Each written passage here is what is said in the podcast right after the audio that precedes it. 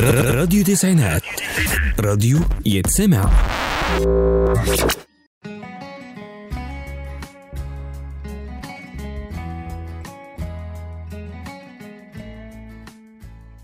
معاكم محمد طلعت وبرنامج رحلة في بلادي على محطتكم راديو تسعينات. رحلة في بلادي هنحاول نتكلم عن أماكن سياحية أكيد كلنا نعرفها أو سمعنا عنها لكن لكل مكان أسرار وتفاصيل غايبة عننا. يمكن لما نعرفها ده يحببنا في المكان أكتر ويحمسنا لو مرحناهوش إننا نروحه ونتعرف عليه أكتر ونعرف كل أسراره وتفاصيله. هنبدأ معاكم رحلتنا النهاردة من غرب مصر وتحديدا الجنوب الغربي لمحافظة مرسى مطروح قرب حدودنا مع ليبيا.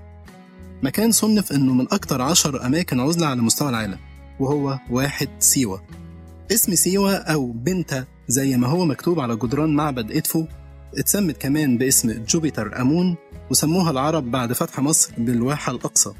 سيوة اللي دافع عنها زمان الملك نفرو آخر ملوك الأسرة الثالثة ودافع عنها الملك زيزوستريس تاني ملوك الأسرة ال 12 وحماها من حتب الأول من هجوم الليبيين عليها.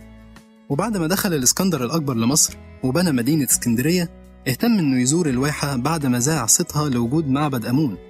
ودعوة كهنة المعبد على جيش الفرس اللي هلك ومات في طريقه لاحتلال الواحة وهلاك ملكهم قمبيز واحد سيوة هي أبعد الواحات عن نهر النيل وبتقع تحت سطح البحر بحوالي 18 متر تقريبا.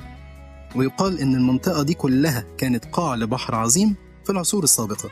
والدليل على كده وجود قواقع بحرية وشعب مرجانية متحجرة في المناطق المحيطة بالواحة واحد سيوة من الأماكن السياحية الرائعة والمميزة بالبحيرات المالحة والعيون العذبة والكبريتية. البحيرات دي من شدة ملوحتها بترفع أي جسم موجود فيها. يعني أنت مش محتاج إنك تعوم وأنت موجود في البحيرات دي.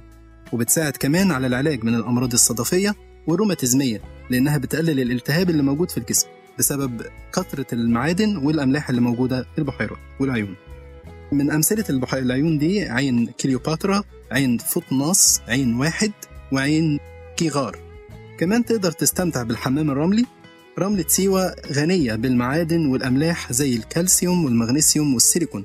عن غيرها من الرمال اللي موجودة في مستوى أنحاء العالم واللي بتساعد في العلاج الالتهابات والأمراض الروماتيزمية. واحد سيوة بيسكنها حوالي 35 ألف نسمة من الأمازيغ وهم من سكان دول شمال أفريقيا.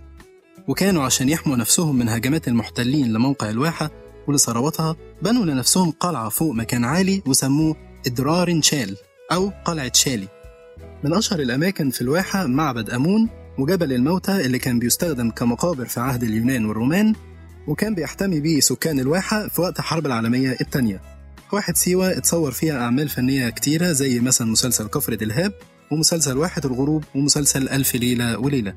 وكده نكون وصلنا لنهاية حلقتنا. اتكلمنا عن واحد سيوة وقدنا لكم فكرة بسيطة عنها.